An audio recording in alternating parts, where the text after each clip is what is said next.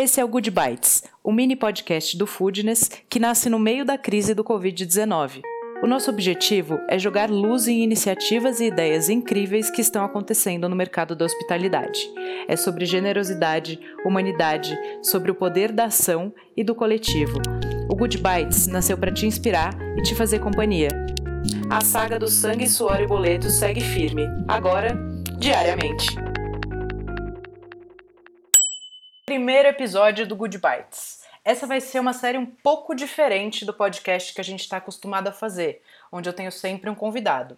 Primeiro, eu vou falar sozinha muitas vezes, porque a galera tá por aí tentando resolver os BOs cada um do seu negócio. E segundo, porque vão ser episódios bem mais curtos. A gente aqui do Foodness entende que esse momento é importante da gente estar tá perto, de estar tá trocando ideia, de trazer informações bacanas e relevantes. Por isso, durante a crise do Covid, teremos episódios diários de Good Bites. Eu nunca esperei viver uma crise tão grande e tão delicada, e acredito que nenhum de vocês também, né? A gente não tinha como estar preparado para isso.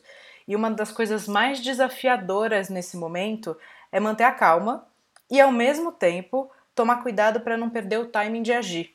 Os acontecimentos demandam agilidade nas ações e também tranquilidade e clareza puta desafio, né? Por aqui eu resolvi juntar umas ideias e iniciativas interessantes, contar histórias que deram certo aqui no Brasil e fora daqui também, é, de gente que conseguiu se reinventar e atender a comunidade.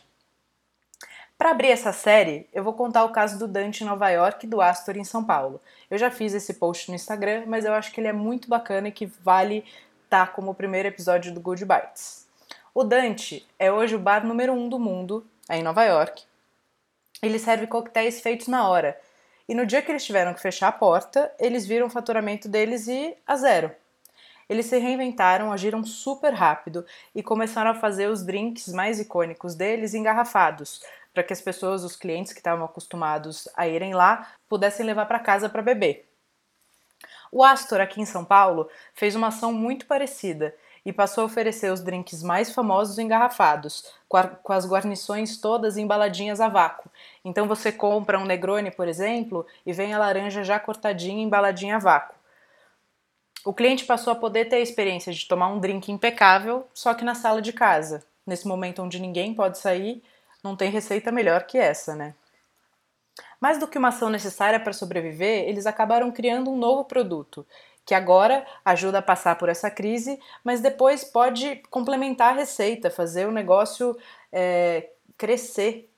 E eu fiquei pensando aqui que o mais legal de tudo isso é que eles criaram um novo produto, alguma coisa que pode continuar no cardápio, eles podem continuar vendendo isso mesmo quando tudo voltar ao normal. Essa é uma possibilidade de aumentar a receita e continuar atendendo o cliente mesmo numa outra ocasião de consumo. Então, um dia que eu não quero sair, mas quero receber meus amigos em casa, eu posso continuar comprando o drink do Astor e tomando em casa. Essa pode ser uma nova possibilidade de receita e aumentar o faturamento aí do negócio. As ideias que nascem num momento como esse acabam gerando produtos e formatos que podem vir para ficar e quem sabe mudar até as regras do jogo, mudar o formato do nosso negócio. No final das contas, eu acabo tendo só uma certeza, que ninguém vai sair dessa como entrou e se reinventar é necessário e urgente.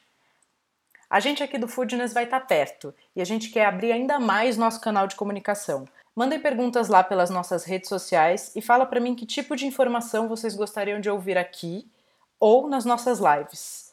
A gente promete que vai começar a fazer live.